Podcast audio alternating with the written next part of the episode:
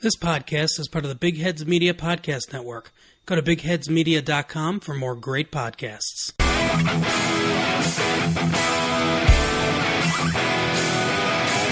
You're listening to the Husker Cuzcast Sports Show. Now, here's Justin Fielder, Derek Stafford, and Tyler Schaefer. Hey everybody, welcome to the Husker Cuzcast Sports Show. Justin here along with your cousins Derek and Tyler. Be sure to follow us on Twitter at Husker Cuzcast for all podcast updates and more. We have a special guest tonight, Danny Jaillet of Fansided's Husker Corner, and also the great Cornholio. What's up, Danny? How we doing, guys? Pleasure to be here. Fantastic. Hey, so you're not a Husker fan, so uh, this is going to be interesting to hear some outside perspective. What brought you into the Husker world? Uh, Fansided was looking for somebody to fill the site uh, position. It was a money position. I like money. I need to make more of it. So I said, all right, let's do it. and uh, luckily, I got the Big Ten Network on my TV, so I'm able to watch all the football and basketball games, and uh, I'm able to uh, experience all the emotions of a Saturday of, of uh, Husker football. And let me just say, it's probably taken a couple of years off my life, but that's okay. so, what are your thoughts on Husker fans at this point? Um, you know, I think Husker fans really are into their sports. They love football. They know their history. They know what's wrong with the team, and they really are passionate about it. I would rather, like I've I've I've always said, I would rather get an email from an angry fan who hates my work that's read it than get no feedback at all. And I've gotten plenty of those, and that's all right. You know, at least you guys are reading it. At least the fans are reading it, and I appreciate everybody reading them. You know, I I uh, I think it's really cool because coming from the Northeast, college sports isn't really that big. So I uh, it's it's it's really something exciting for me to be a part of, and hopefully with the football program winning sooner rather than later, let's cross our fingers. Hopefully we can uh, hopefully I can see some you know big things in the future. Yeah, let's hope. So we got a whole bunch of questions and topics here. So let's jump into it. Today is signing day. Uh, Nebraska finished the year by 247 standards. It's uh, number 20 in the nation, number five in the Big Ten. Uh, but I got to ask you, Danny, uh, has early signing day really killed your enjoyment of signing day in February? What are your thoughts there? Yes and no. Um, I wish I had more to write on today, especially, you know, as the winter sports with the men's basketball team suffering from the COVID outbreak and stuff. There's not a ton to write there yet.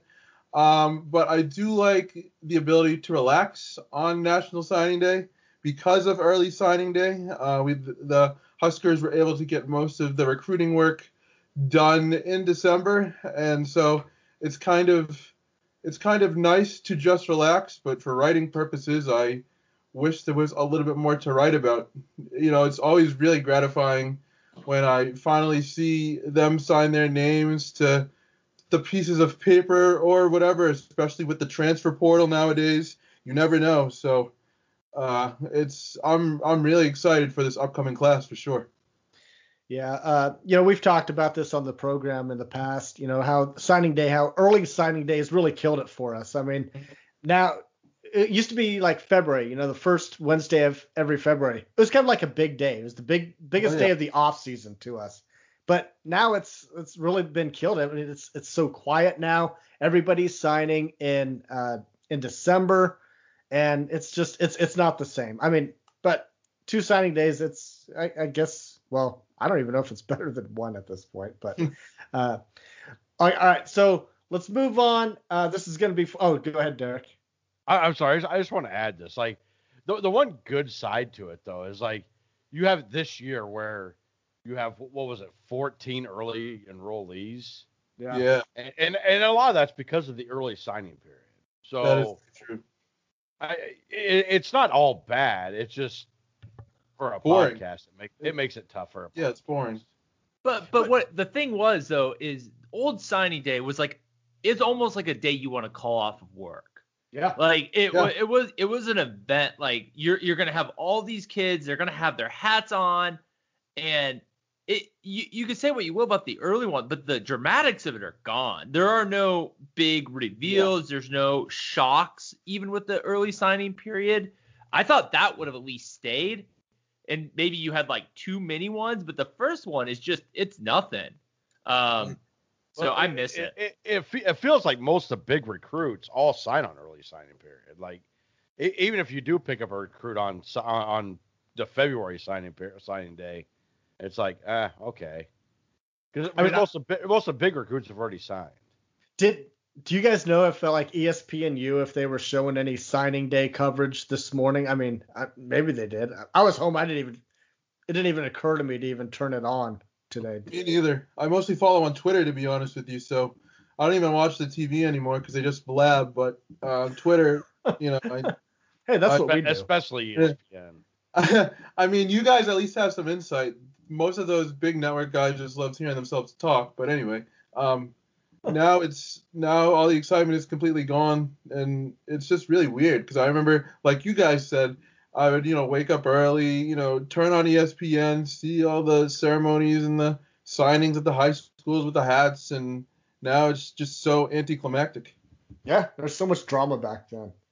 Uh, so Danny, uh, how would you rate this 2021 class for the Huskers? I would rate it as a very good class, but I've been very impressed with the 2020 and 2021 classes, and I want to see the results on the field. I mean, I always feel like I rate these classes high, um, and but I want to see what they do on the field before I get my hopes up. Um, I love the tight ends, Fidone, Rollins, Carnie. I think Nebraska finally has some big time weapons at the tight end position.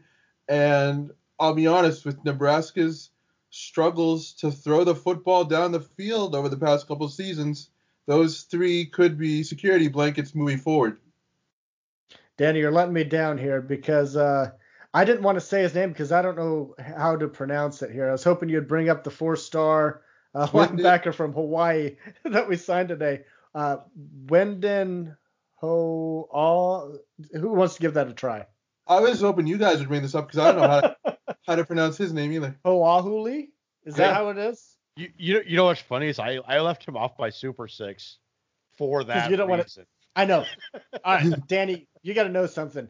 Tyler and Derek are the biggest name butchers you'll ever meet in your life. And I knew that they wouldn't be able to oh. say that. Ju- Justin's just as bad. Don't let him. Don't let him convince you otherwise. Because I'm messing up this Hawaiian kid's name. Come on. But anyway, no, he's he is a stellar recruit. I mean, he is a big get. I mean, only get today, but he is he is up there. He is a solid guy. Uh, you know, that was great news out of Lincoln. But you know what kind of stole the show was uh, Avani Dickerson. He went with Oregon. It's not a big surprise because I don't think anyone ever thought he would come here. But do you have any thoughts on Avani Dickerson signing with Oregon?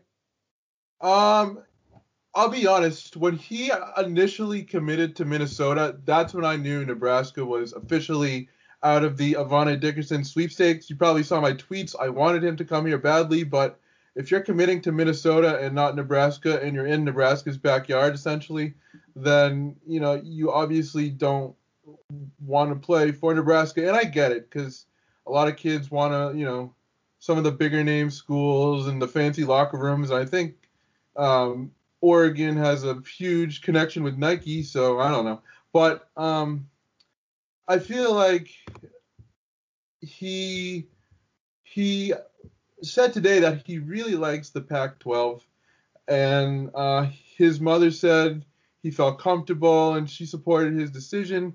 I certainly wish him the best. Um, I'll be interested to see what the Ducks do because they do have a top five recruiting class for 2021. But it always seems like they put together strong recruiting classes and then they're never really able to parlay that into any sort of sustained success. Yeah. Uh, I got to bring the cousins in on this. Oh, go ahead, Derek. All right. Well, I, will go. I'll go ahead and start on the the Avani Dickerson thing. Like, I I think it's possible that his size is a factor. He's not a very tall kid, and that doesn't seem to be what Nebraska's going after as far as defensive backs. We're going after more like six two, six six one, six two guys. I think he's five ten. I think is what I saw. Uh, I, I think he his style of play fits better in the in the Pac-12 than in the Big Ten. I, I think it's a better place for him. I, I really do. I, I I'm with you. I hope he. I really hope the best for the kid. Uh, I I just don't know if that even Nebraska or anywhere in the Big Ten was ever going to be a great fit for him. Yeah, that's Tyler, a good. Tyler, what are I- your thoughts? I think it's different. I mean, I think this kid's gonna play. Um, I yeah, I mean, you know, his height, I you know, five ten. I I I I don't know. I thought he was closer to six foot, but he's a he's he's a light guy. He's gonna have to put on weight and muscle to really be able to compete at Oregon, wherever he's at. But this guy has the athleticism to be an NFL prospect someday. And that when you lose a guy like that out of your backyard, like that's a big loss. Like Nebraska, like we we gotta win at home. Like I mean, it, it's if you you gotta get the big names recruiting in your backyard. Um, that just has to become automatic. And you know, I think Frost has done a really good job with recruiting. I think he, uh, you know, you can't say Frost has exceeded expectations in much in his time in Lincoln, but with recruiting, I, I would say that he has exceeded expectations. But that that this is the second year in a row we've lost out on a really really big at home talent, and that sucks and it hurts.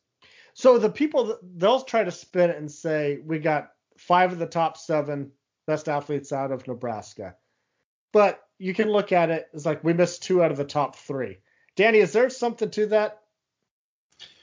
I mean, I think I'm one of the people that would say we got five out of the top best seven athletes in Nebraska, but I do think there is also something to the fact that we missed out on, you know, Dickerson, and it just shows that we're still not where we want to be as a program. You know, I think people always make a big deal and not not you guys necessarily, but I'll just say the Facebook coaches always make a big deal of, Yeah.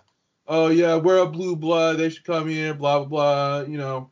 But kids want to win, and kids want to win right now. And unfortunately, Nebraska does not have that track record, and they do not necessarily have the flash that some of the other programs have. So I could certainly understand why some kids would want to go away from home. All right, before we move on to our uh, Super Six recruits, Derek, how would you rate this recruiting class? Uh, about number 20, probably. I, I don't know. I, I think it's a good class. I, I would call it an under the radar class. Like I think we got some really good recruits. There's it's it's not flashy. Yeah. Tyler, you agree? Yeah, I think that's a really good assessment, Derek. Like, I mean, th- this is probably the least exciting class that Frost has brought on. Um, you know, I, I, we're gonna get into the Super Six, who we really like. Um, we brought in a really good quarterback um, in this class, a guy that's probably under the radar, kind of the point with uh, uh, Henrik Haarberg, but like he isn't Logan Smothers, he isn't Luke McCaffrey, he isn't Adrian Martinez. Like he might be better than all of them when it's all said and done, but like he played at Kearney Catholic. I played against Kearney Catholic. Like that doesn't pop in my life, and you know it. like and you know you talk about this. You know we did really well with the offensive line. Husker fans, we should love bringing in strong offensive linemen. But there's also an element that is not Omar Manning. Like it's Yeah. not like It's boring. yeah, it, it, and and you know what? That's okay. Um, what I will say about this class that I like is I feel like it was a very good identity class. Like you can see Frost. He went after big body wide receivers. He went after a big offensive lineman for you know kind of keep that trend going. Uh, I, I really he went from some speed at linebacker. Like I, I feel like you could be like I see the vision that he's trying to build in this class. Like it was a good class. It's it's 20th in the country. It's fifth in the Big Ten. Like it, it's gonna do the job, but th- you're missing the flash. Right. Very well said. All right, Danny, what is your Super Six? Who's in your Super Six for this class? Ooh, um, Fidone. Um, it's hard for me to not put all the tight ends in there because that's just such a huge need. But um, Fidone, uh, uh, let's see, uh, Haarberg only if and see if I can just kind of veer off a little bit here. These quarterbacks are good quarterbacks like Haarberg, but I need to see the development of the quarterbacks because I feel like Martinez and uh, to some extent Luke McCaffrey, they did not develop as well as they should have, and obviously McCaffrey's gone now. But you know, Nebraska is going to need to do a better job at developing quarterbacks moving forward. So I have Fidone, uh, Smothers, um, the Hawaii linebacker whose name I can't say, but I really like. Wynden Ho uh, That is correct. Ho Hooley? Yeah. Um, Wynden. We'll just call him Wynden. Wynden, yeah. I really like uh, Kamonte Grimes. I think he's the type of athlete that can get into space. Yeah. I I really like um, what's the Georgia receiver name? Sean Hardy. Solid. And I also really like um, Branson Yager. I think he's six foot seven.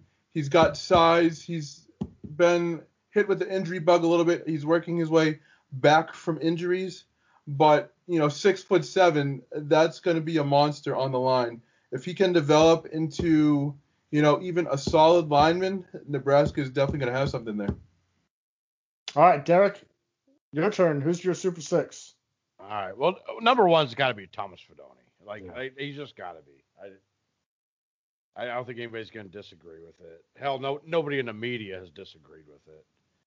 Uh, number two, I got Randolph Kpai. I, I, this guy, I, I think he's going to be an exciting linebacker. Uh, number three, I got Henry Henry To- Lutovsky. This kid's 6'6", 330 pounds coming out of high school. And that's not even why everybody's excited about him. They're excited about his athleticism. Like you don't think athleticism when you're thinking 330 pound guys, but that's what they think of this guy. So so I I, I, I put him in there. Uh, Gabe Ervin, I put in there just because uh, the, the lack of running backs right now, and I think he's got a huge spot open for him. Uh, he's got a good chance to compete. He's here early. Uh, it- it's just I, I eventually one of these running backs got to start hitting. So I so I'm going with Gabe Ervin there. Uh, Koby Bretz, I, I think he's uh, another good get. I I like him there in the defensive backfield. And uh, J- James Carnie, I, I again I went with tight end too because I, I I love the three tight ends we brought in this class. I just didn't want to put all three of them in my super six, but I had to put at least two of them because that James Carnie. The only reason I think he's not a higher ranked kid is because he lacked speed earlier in his recruiting recruiting process, but he's gained a lot of speed in this last year from everything I've read. And I- I'm not saying he's going to be a Thomas Fedoni type, but he's definitely going to be uh, on the field a lot, I think. Tyler, you're Super Six. Yeah, so Thomas Fidone, leading with him. Um, you know, I think that he has all the makings of being the tight end of the future. Um, I'm gonna go with Teddy Prochazka, Prochazka um, offensive tackle from Nebraska. Um, you know, one of the top three recruits from in-state. We brought him in. I think this is a guy that's gonna add Latrell. Um, you, I talked about the big body wide receivers. This is this is the pinnacle of them. This guy is big. He's physical. If you watch the highlights, he's strong. Um, looks good. Gabe Ervin. Um, Derek kind of hit on that. Running backs are obviously a spot that we need to develop, and we just need more uh, bolts in that chamber to hit. Marques Buford, uh, the number one prep player, second year in a row we brought that in. And my last one is uh, one that Danny brought up is Branson Yager, and I actually have a funny story about him. So um, I was in an Uber in Denver when I lived out there, um, and we I was talking to my Uber driver, and he mentioned to me that his um, hi- his daughter was dating this Division One athlete. This kid was going to play Division One football, and I was like, "Oh, what's his name?" Thinking it would be a local kid, and it was Branson Yager. Really? And she's like, yeah, we they, we lived out in uh, Utah and we moved out here and they've been doing long distance and he's coming a little bit closer. And I'm like, he didn't know I was a Nebraska guy and we had just picked him up and I was sitting there like, not gonna geek out, not gonna geek out and ask for podcast connections, but uh, uh but no, So, but you know, We could have had him as a guest and you may- failed. may- maybe Wait, maybe I could pull some strings, but no, but but you, You the suck point at is life. he's si- he's six seven, um, three thirty two out of high school. Like again, he's another guy that's gonna be able to come in that big body, the identity that I talked about that I think Frost is I- is bringing in. Um, I, I I like I like that. That's kind of how I round out my Super Six. Danny, is there a freshman that you think will burn a can burn a red, red shirt this year? Thomas Fidone. I really Yeah. do. I think he brings, you know, anything you could ever want to the tight end position for Nebraska. They haven't gotten consistent production, and with the way at the tail end of the season, uh, where Nebraska really started to feature the tight ends a little bit more in the offense, I think it gave them a chance to see what they could do at the position and how to utilize it more effectively. So I think Thomas Fidone will definitely uh, see the field. I would go as far as to say within the first three games of the season, maybe even day one. Who knows? I mean, he just brings so many intangibles, and I hate to use that word because I sound like a sports nerd, but he just brings so many intangibles to the position, and it's something that Nebraska has been looking for for a long time. Derek, who do you have? Oh, I, I just I I, I want to talk about Thomas Fedoni there. I I, don't want to say you're wrong there, but here's my fear with with with with, with uh, Fidone Fedoni. I heard it pronounced both ways. I'm not really sure which way is the right way, but uh, my fear is he's gonna come in and be expected too much of right off the bat. And if he doesn't succeed right away, people are going to give up on him too fast because that's what Nebraska fans do. So Yeah. I, I have a I have a little bit of fear of too much hype on this kid. Uh, I, I I hope I hope he I hope I'm wrong. I hope he comes in and he's just a, a beast out there. But uh, if, if to, back to your question, Justin, I, the the guy I'm going to go with is Gabe Ervin. Like this is a wide open running back room. He's got size. He's like six six, or I'm sorry, he's like six foot two twenty. Uh, he's he's a little more. Uh, uh, I'm drawing a blank here. Dang it, I can't Marvin say it. Scott? Dedrick Mills. Oh, Di- Derek, Dedrick okay. Mills. He's a little more Dedrick Mills size, but he's got a little more athleticism with him than what Dedrick Mills had.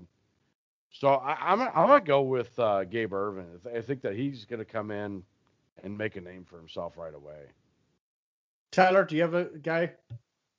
I'm gonna go with Thomas Fidone. I mean, I think you know Austin Allen impressed me last year. I, I think Austin Allen will be very tough to beat out for that number one spot.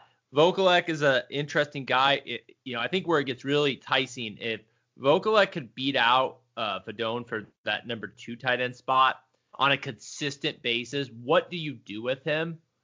I mean, how many snaps are you willing to play him a game to burn his red shirt?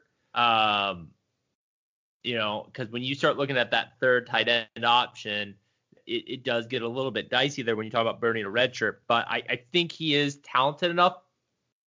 He's athletic enough. I mean, this guy's really a wide receiver and a tight end body. Um, Vokolek definitely can catch the ball, but I don't think we have a tight end like him on this roster. I don't think we have a guy that is that athletic and can spread the field from that position. Um, so so I I think he's gonna get there. And honestly, after that, I'm having trouble finding another guy. Um, Derek, you know, Ervin, I you know, I'm obviously high on him. I think there's a shot for him. Uh, you know, Neville, another guy that was in my Super Six. You know, he is a guy that I think has a shot. But if if he's gonna get playing time, it's really banking on guys like uh, Omar Manning or uh, Tory just absolutely whiffing. Like they they they are not Division One players. If he's gonna make that field, and no disrespect, but I just I I don't. I mean, I don't see if Omar Manny and Torrey are what we expect them to be. I don't think Neville's going to beat them out this year. Um, and offensive line is tough to really see those guys contributing.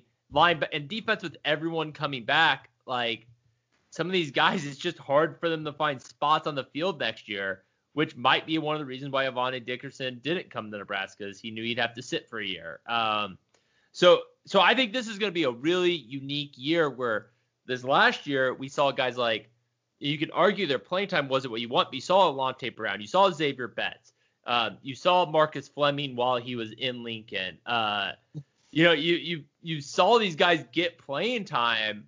Um, you saw Turner Corcoran start a game. I mean, like I just don't think you're going to see the true freshmen come in and really see the field near as much as you have in the past. I would be shocked that if uh, there wasn't a single player that burned a red shirt out of this incoming freshman class. I would not be shocked. I think the best shot would be Thomas Fedoni to burn it, but I would not be shocked that he doesn't. I mean, Austin Allen is going to be the go-to guy. We're, we're you know we're kind of loaded there with uh, you know Vokolek, uh, Rafdal, and then Chris Hickman wherever he fits in that area, whether it's wide receiver or tight end. Eh, it's kind of it's we're kind of packed there. Go ahead, Derek. I, I, I just want to say I to me, I think that would be a little bit of a sigh of relief. Like it would be nice if we didn't have to rely on an incoming freshman to be on the field all the time. Yeah, like that would yeah. that would be the first time under Scott Frost that we haven't had to do that. So I, I would call that almost a sigh of relief if everybody did get a chance to redshirt. Yeah.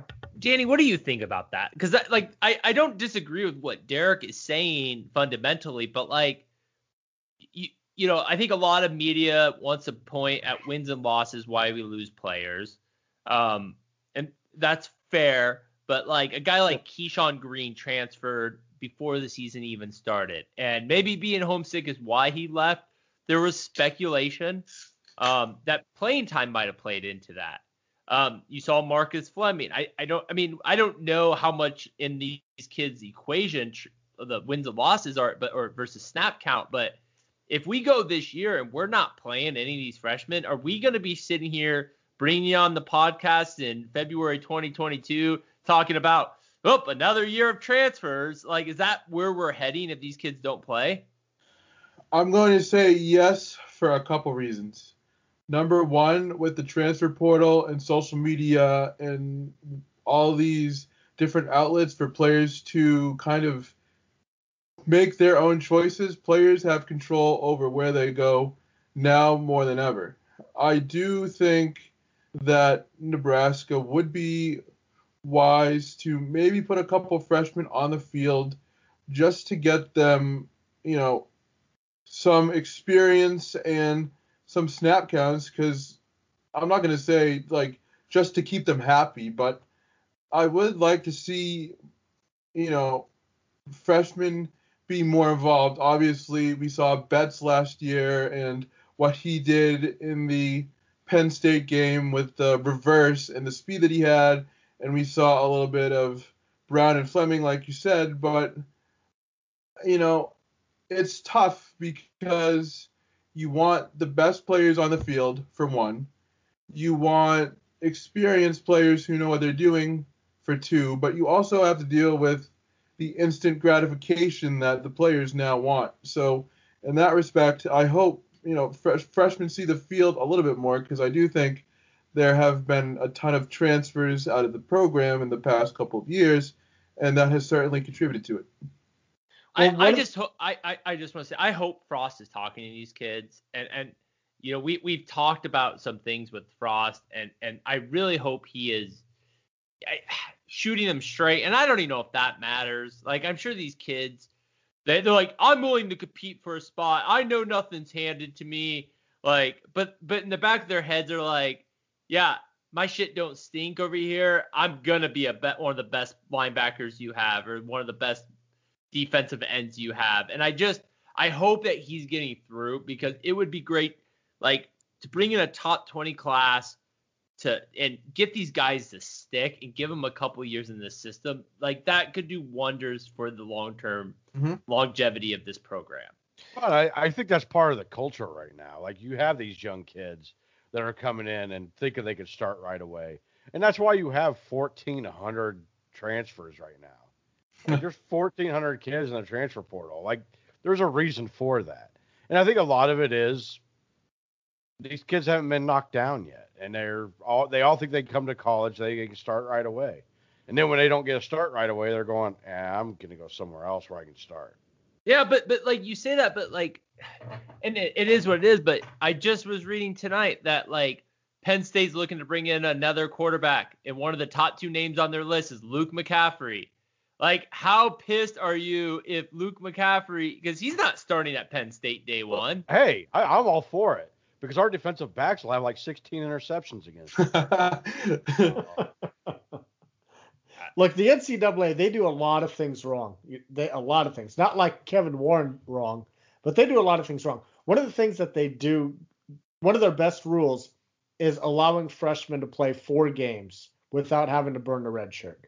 So I think this is a year where we have several guys in there that can play up to four games, but they don't have to play any more than that. It's it's perfect. Get them some real game experience when you can get them in, and it doesn't do anything with eligibility. The, so the, the problem with that is, is you have to have four games that you can play them in. Well, Like- that, that's fine. I mean, if you don't have four, you're not going to have five, right? No, I, I understand it. I understand it. But what I'm saying is, right now, Nebraska, uh, Uh, over the last, I would say eight or nine years, has not mm. had a lot of games where we could play backups. But see, Derek, where I disagree with you on this, and I'd be curious for Danny to chime in, is like you're right on how we use backups. Because today, what happens is when a starter gets injured, our rotation changes. We eliminate a guy coming in. Like we we have less wide receivers hit the field.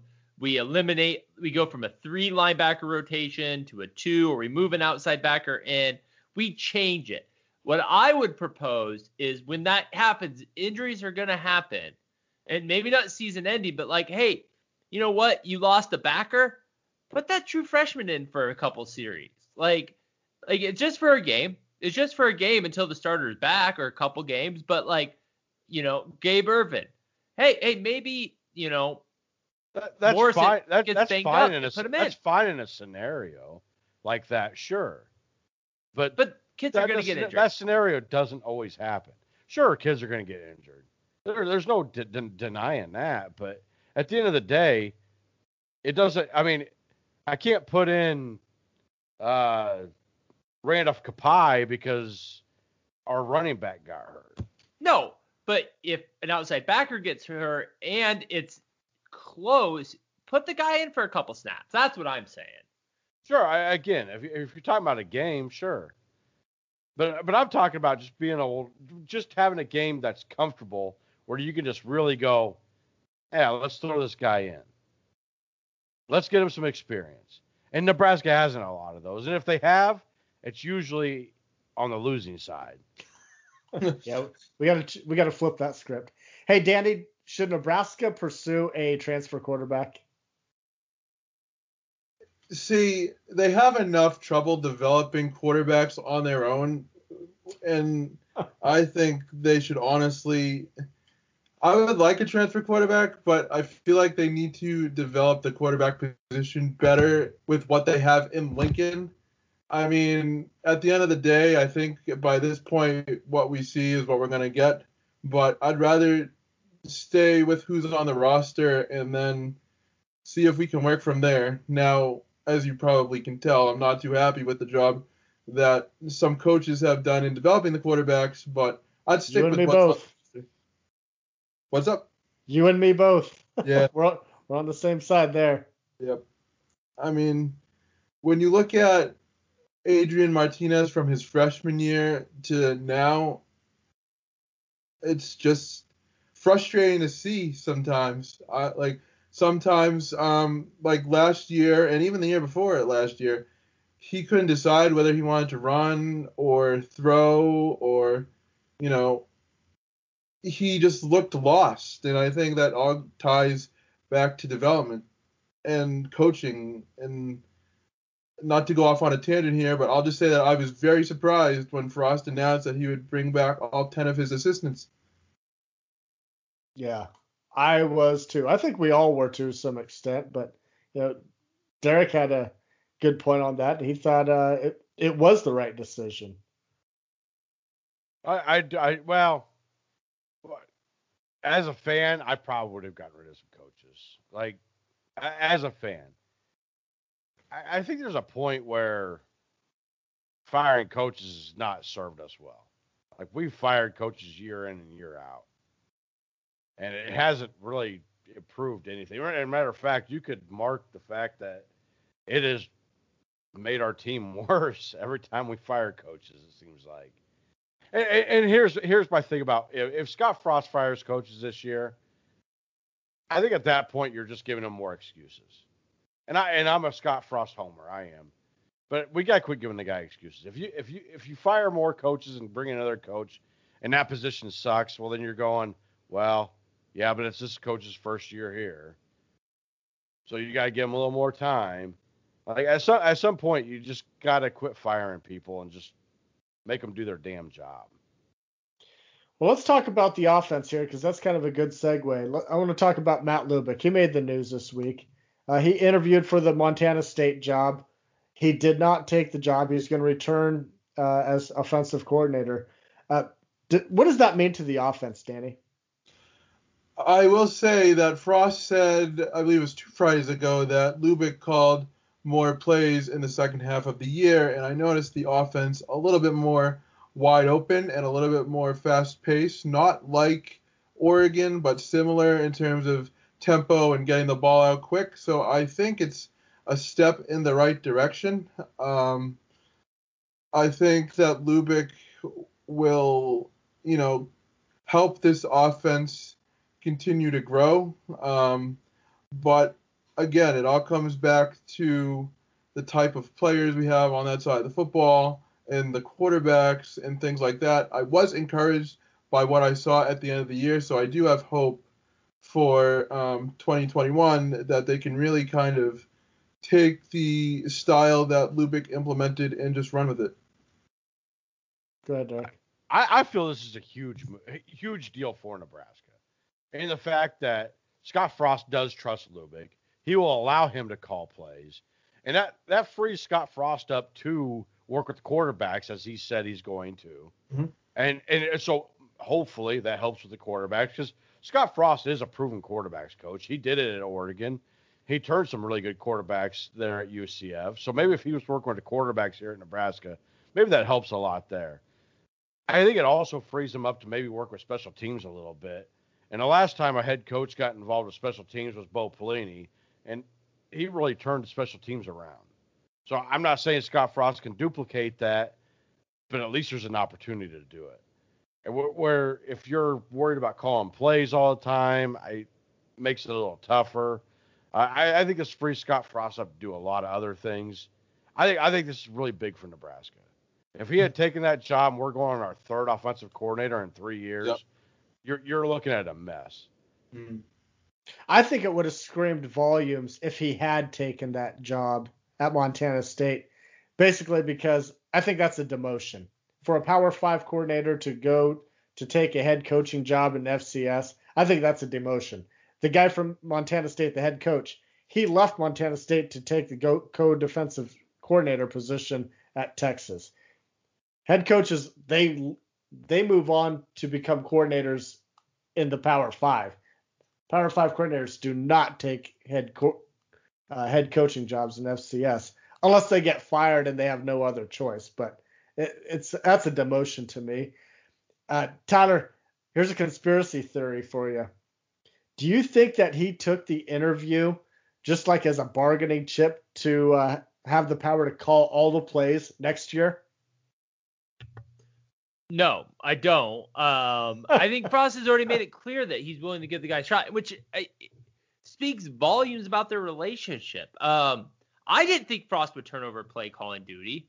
I, I mean, I don't, I, and I don't really even know what that relationship will look like, and I, I don't know if we will, but I, I, I know what you're saying, Justin, and I don't know if you're wrong. I'm not saying I completely disagree with you, but I think that you looking at an FCS coach going to a Power Five program as a coordinator Like, does- coordinator. does doesn't mean that like Lubick, if he would have taken the Montana State job, is this huge indictment on the program. Like, there's indictments to be found on the program, sure. I, I don't know if you that that's a big leap to me to to be able to make that conclusion. Um people leave for lots of reasons, and maybe Montana, man, I hear is beautiful.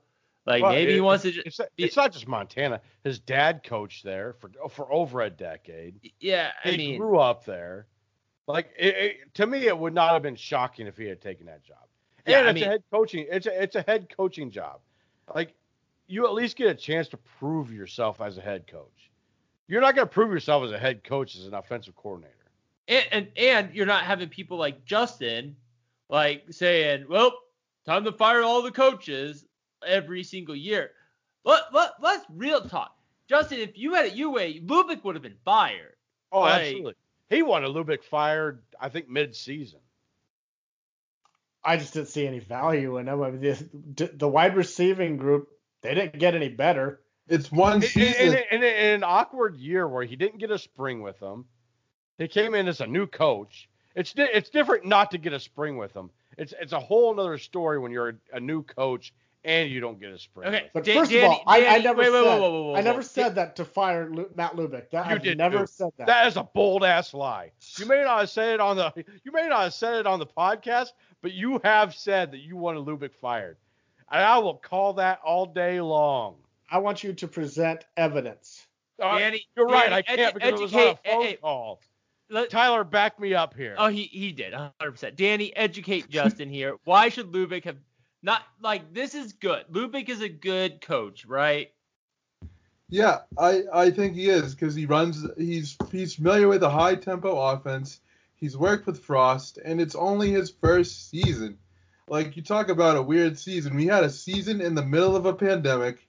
We had what eight games, I believe it was, and we had not a ragtag group of receivers, but they weren't exactly, you know, Randy Moss, Jerry Rice, and Terrell there wasn't, Owens all on the wasn't same a lot field. of experience there. Yeah. So to fire him after one season, I mean, that would have honestly been ridiculous. Yeah, I I have never said that in anything. I have talked smack about firing a lot of coaches. Matt Lubick was never one of them. I want to see the evidence that these two are talking about, though. I want to see. I mean, this is this is this is the, this this is what Justin does. I probably could find text messages. This was. I, I want you to do that because I've only talked about three coaches max on the offensive side of the ball to get rid of, and there's only And it- three. And it was Greg Austin.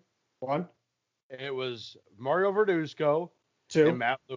No, it wasn't. It was Ryan Held. You said No. Lubick. Just you're I've never of shit. said You said Lubick. Yes, you did. My God. We, we need to move on. This is this is. A, Why would you want to get rid of Held? He's a great recruiter. Held. Yeah, but he's he hasn't done anything for that running back room. We've brought in a lot of guys and they're Well, just not panning out. When we pass the ball 75 times a game, I don't expect the running backs to do anything. That was one of my biggest problems with Frost last year. He, he barely used the running backs, and he always and he always looked to pass the ball, and he ran with the quarterbacks. Adrian Martinez had the most rushing yards on the team at 621 or 521, something like that.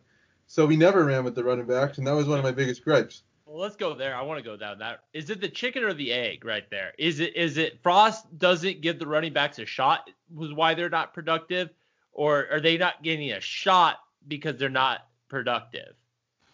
they're not getting a shot because Frost is not giving them a shot. Frost views Martinez or McCaffrey last year or whoever's in there, he views the quarterback as a very big extension of the running game. I I would be willing to bet that he would rather run with the quarterbacks than run with the running backs. And even when he gave the running backs carries, it was sporadically throughout the course of the games. It wasn't where they could get into a rhythm. That's why you know, I made such a big deal about Dedrick Mills rushing for what was it, uh, 100, 100 something yards against Rutgers. I think it was 191, if my memory serves me right. But I was like, wow, we're actually using Dedrick Mills. Imagine if we did that the entirety of the season.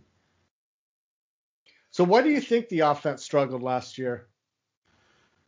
Um, I just think it was a combination of, you know, we didn't use the running backs like I said, so it automatically put more pressure on the quarterbacks. And then you had the problems with the quarterbacks where some games they would fire missiles and hit all of the receivers, In other games they couldn't hit the broadside of a barn, and it was just very inconsistent. Some games Martinez would look great, you know, some games, or I should say two games really, McCaffrey sort of moved the ball. It was a combination of just the offense being so if something succeeded one week, something else would fail, and then vice versa.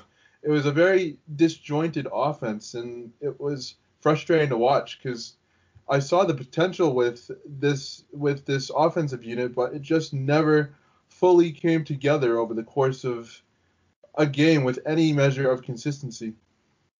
I, I So- would say I, I would add the fact that this offense has had no ability to overcome any adversity. Mhm. Like if, if if you get a penalty, it's done. You just well, I don't care if it's first and twenty. You just want to punt the damn ball Yep. Because you're not going to overcome it. It doesn't matter if it's second and six. It doesn't matter if it's third and five. If you if you get a penalty at any point in that offense, you're done. Uh, Danny, so headed into next year, where do you see the strengths on offense?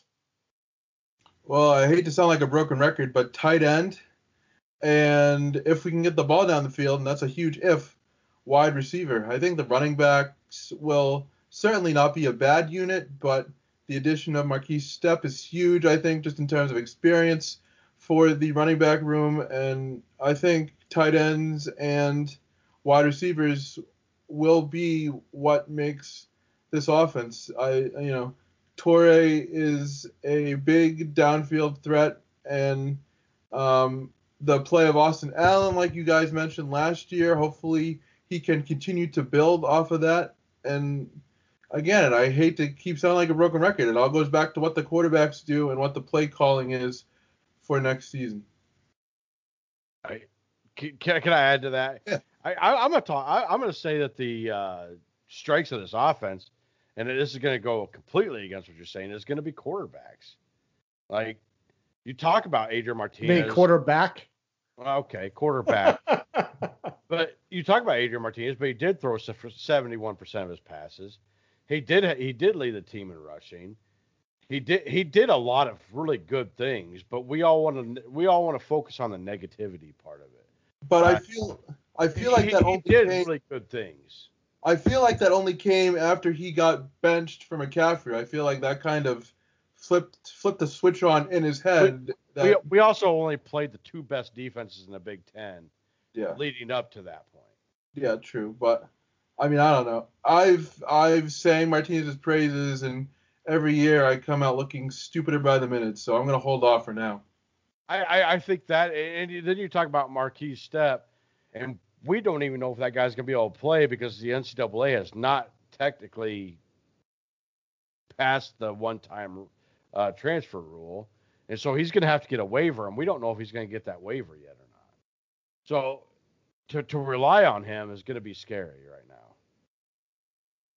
I think they're gonna need to if he can play, because I'm not. And this is not an indictment on the other running backs, but I just haven't seen enough of Scott or Morrison to really have a lot of confidence in them Well, right they now. don't they don't stick with the same quarter or running back. They Yeah. uh, And I and I understand that, but again, if that guy's not eligible to play, it really doesn't matter whether I mean he, he's Derek, you bring that up. Derek, you bring that up if he's not eligible to play, and and obviously that is a risk. But with the way that transfers have been allowed to get waivers, Really? Like- Have you figured out how the NCAA's figured this out? no, I but haven't. but they, they let I- one guy play and then the next guy they're going nope. yeah, but I don't think it's that. I don't think it's like a 50-50 split. Like I feel like the the I can't think of the last guy that wanted a waiver that didn't get one. Well, how about Noah Vedral, who did get a waiver, but it was three weeks into the season.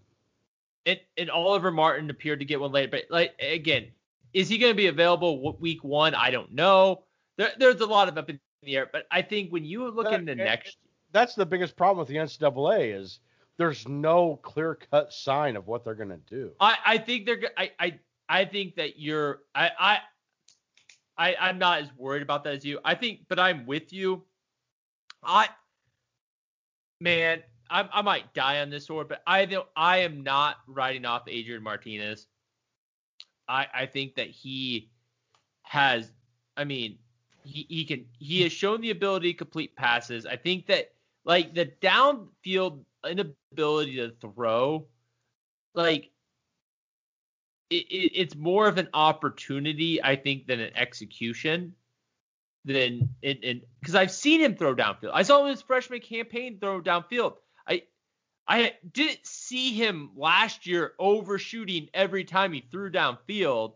Like that wasn't what I saw from him. Like he You just seen it in didn't the- try. You seen, you seen it in the Rutgers game when he threw down the field uh, Wan'Dale Robinson. It was a Yeah, dime. He could do it. it. was a damn dime. But Uh, there hell, was like there, there was another ga- there was another game where he threw a dime downfield to Austin Allen, where it was an easy touchdown if Austin Allen don't trip over his own damn two feet. I, I just I, I think we're I I think our offense last year, the demise of the Scott Frost offense has been overstated.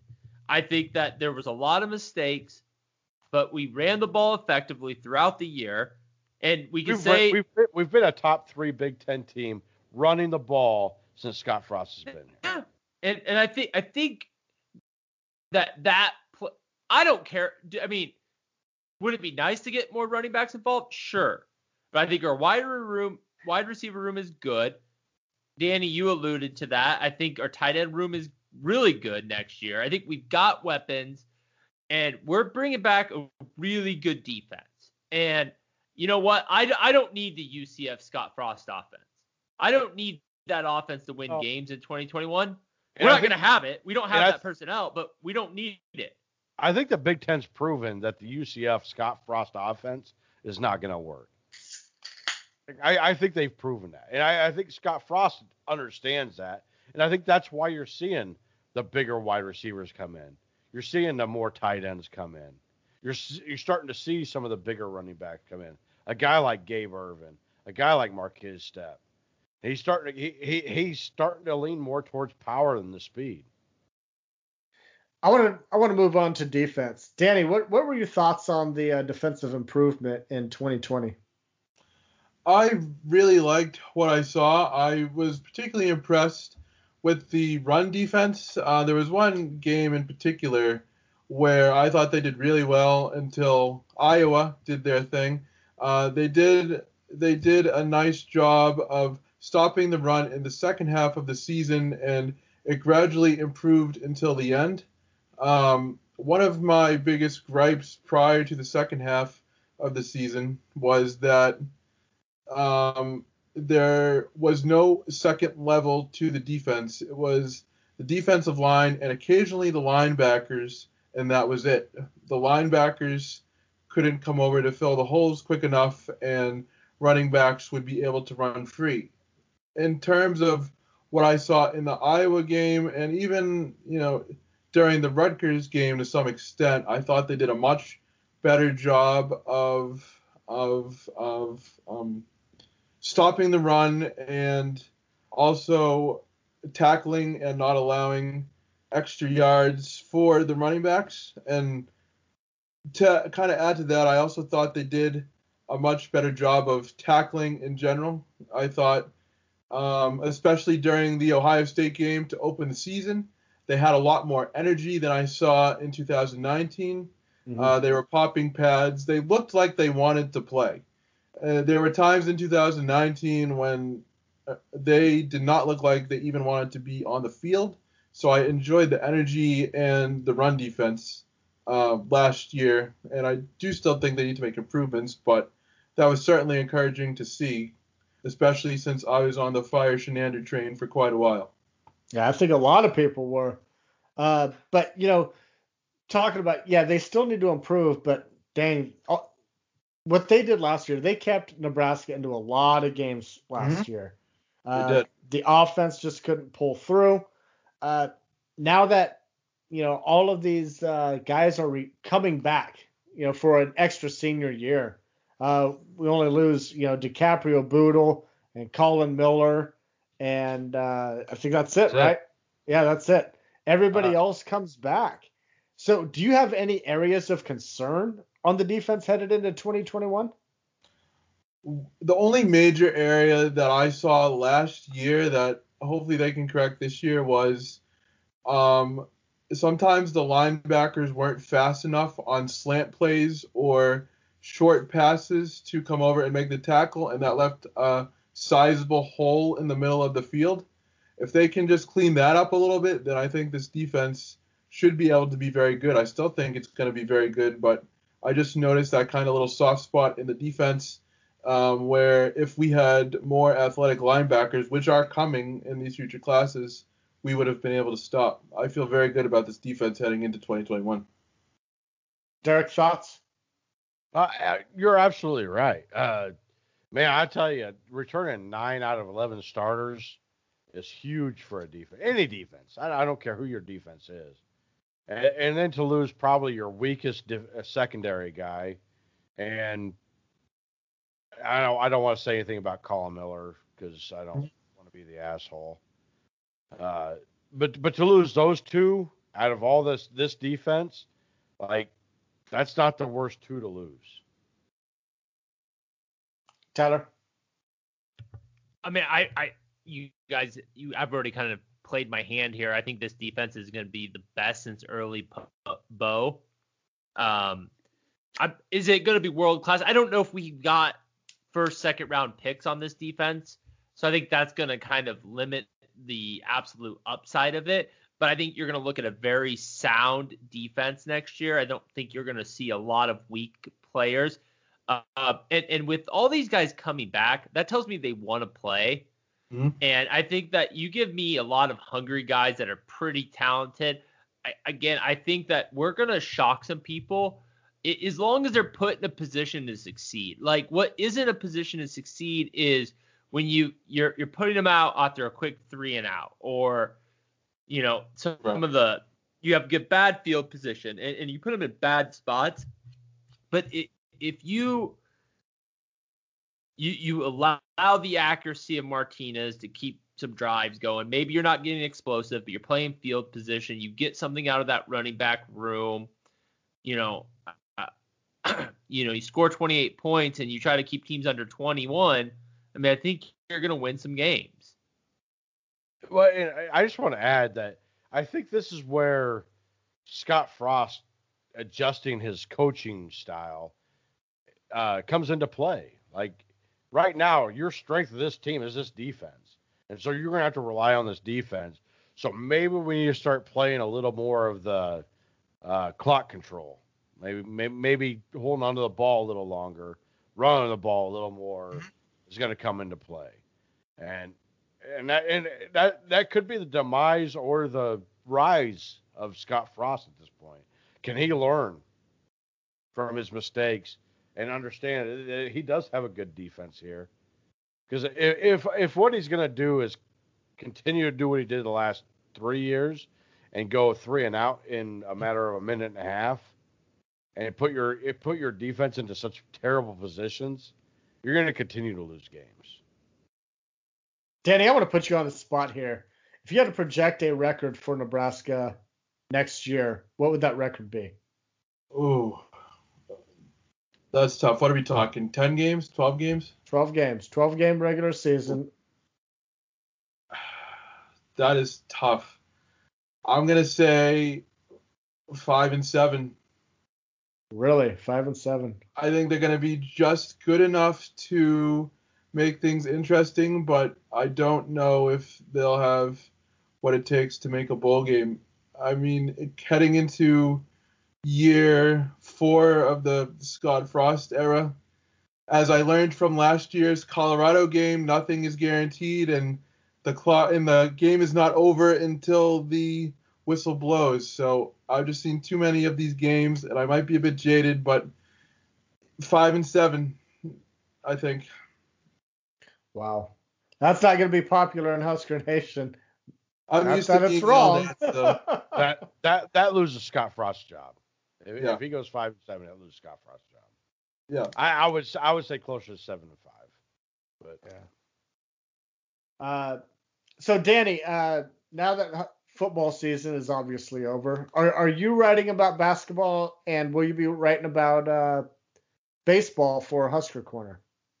I am. Um, well, basketball has been a little bit tricky with the pause with the COVID uh, issues, but I do like this team. It just seems like they haven't been able to get things going. Baseball, I'm not really a big baseball writer, but I do follow the team, so I will write articles occasionally. If anybody is listening to this who wants to write about volleyball, I have no idea how to write about volleyball, so please send me a message. I know it's huge, and I know I'm missing out on a big audience there, and I know the team is really good. So if anybody writes about volleyball or wants to write about volleyball, please don't hesitate to send me a message. Well, Danny, you're in luck. We have another Nebraska, cousin. Nebraska has turned into a, a uh, volleyball school. It has. So, And I'm Hey, missing out. Danny, if sad. Danny, we have a cousin, another cousin. He he used to be on the podcast, uh, Patrick, and he is all into volleyball. He's uh, all into every Husker sport you can imagine. Great writer, journalism major. I mean, great. So I, we'll probably need to put you in uh, contact with him. He does Okay. some great work. But uh, uh, yeah, man, this has been fun. Hey, throw out your uh, Twitter handles. You have uh, several of them that you run. I do. I have the Husker Corner, which is the website that I write for, for Fansided, and then I also have my alter ego, the Great Cornholio. I was brainstorming for names, and then someone says, "Hey, hey, you should do this," and I said, "All right." So I looked it up, and I had remembered it was from the Beavis and Butthead show. And I knew as soon as my mother didn't approve of the name that I should absolutely go with it because the internet loved it. So so you can find me at uh, Great Cornholio, Nebraska, NEB. It's abbreviated because I ran out of characters, as well as the Husker Corner. So Well, awesome. Hey, thank you so much for uh, joining us tonight. We're gonna have to do this again. absolutely. Uh, but uh, it's time to get out of here. Special thanks to our producer Connor Russell for putting this audio together for us. Be sure to follow the Husker Cuzcast on Twitter at Husker Cuzcast. Like us on Facebook. Look for episodes anywhere you get your podcasts. Hit that subscribe button and don't forget to rate and review. On behalf of Derek and Tyler, we want to thank everybody for listening. And as always, go Big Red.